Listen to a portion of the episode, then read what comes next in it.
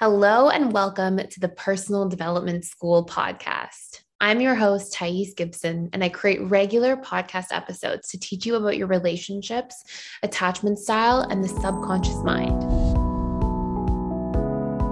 And in this video, I'm going to talk to you a little bit about, about a very common argument breakdown in our typical traditional anxious avoidant trap. So, this is the anxious preoccupied attachment style with a dismissive avoidant. And we're going to talk about a, a, very common experience that happens in the dating stage of relationships and really what goes wrong and, and really breaking down and pinpointing what we can do with this. So, I'm going to read you out this dynamic first, okay? And then we're going to break down piece by piece together. So, first part um, anxious, preoccupied, and dismissive avoidant meet perhaps on a dating app. Things are going really, really well. They're connecting, they're getting along. And then after a couple dates, the dismissive avoidance starts to pull back and they're slightly less available. And the anxious, preoccupied person doesn't understand why. And then what happens is, as the DA is retreating, the anxious, preoccupied starts panicking, fearing that they did something wrong, feeling like they haven't had enough of an opportunity to really connect. And maybe if the person just saw me more or knew me more, um, we could strengthen that bond. If we just had more time to bond, we would work through this together. And um, the more the anxious preoccupied comes towards the dismissive avoidant, the more the DA tends to trail off, and the anxious preoccupied just doesn't know what's leading to this and feels really frustrated and rejected and often defeated by this dynamic. So, um, I want to go through each step. The very first step that's really interesting here, and this is like our first invisible step, is things seem to be going along very, very well for the AP and DA. And then all of a sudden, the DA retreats. Why is this happening? Well, there tend to be root core causes for this in this step. And one of the very first ones is that sometimes when the dismissive avoidant feels a lot of feelings quite quickly, um, th- their feelings scare them. DAs are always operating in this sort of like teeter totter between their their feelings minus their fears and when those fears come online you know fears of being vulnerable or having to move too quickly or commit to something and then being hurt um, opening themselves up and seeming weak um, you know, letting somebody in and, and somebody seeing their imperfections and flaws and then them feeling defective or ashamed.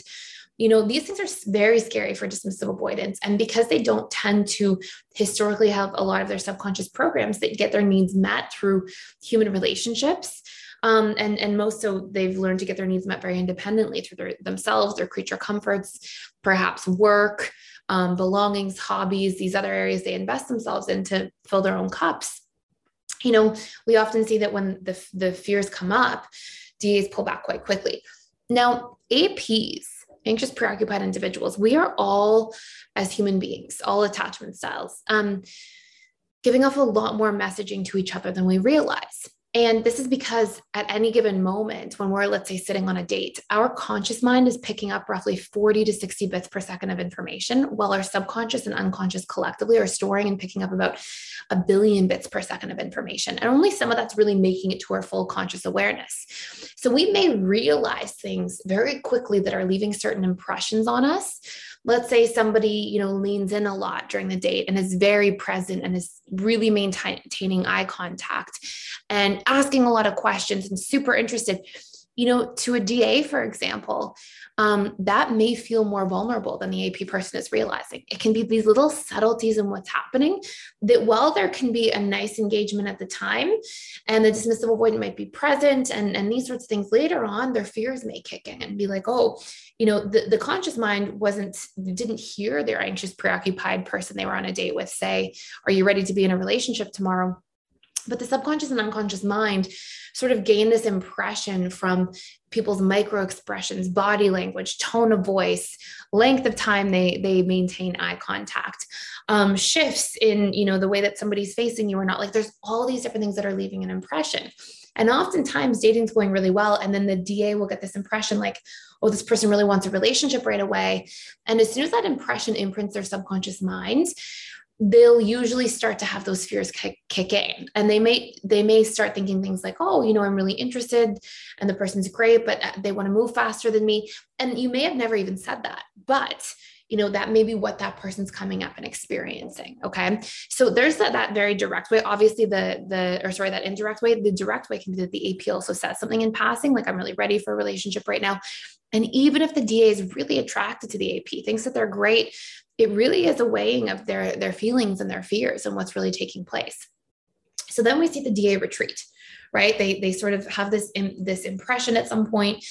They may retreat their fears kick in you know and they sort of pull back and hold back and then the anxious preoccupied when they fear being abandoned usually they're uh, you know the, the da goes into avoidance oriented behaviors and the ap is tends to be an approach oriented behavior person. So they tend to be like okay they have their activating strategies the da has the deactivating strategies and the AP will usually think thoughts and really rationalize it to themselves too. They'll think thoughts like if they just knew me more, if they were bonded more to me, you know, if we had time to really get to know each other better. And so they'll try to close that gap and maintain that proximity by doing activating things, right? Calling more, texting more, showing up more.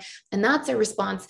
Whereas the DA usually um, is more likely to come back around if they actually have a moment to feel like the pressure's off. And then they may even logically or rationally be like, oh, well, they didn't say they needed to be in a relationship in like two weeks. Maybe I have time. Maybe I, you know, and so their fears will kind of like de-thaw if there's that space. So what instead usually happens is that space isn't there and it just polarizes, right? It's almost like opposite ends of a magnet. The, the one polarizing end of the magnet comes here and it just keeps pushing the other magnet this way.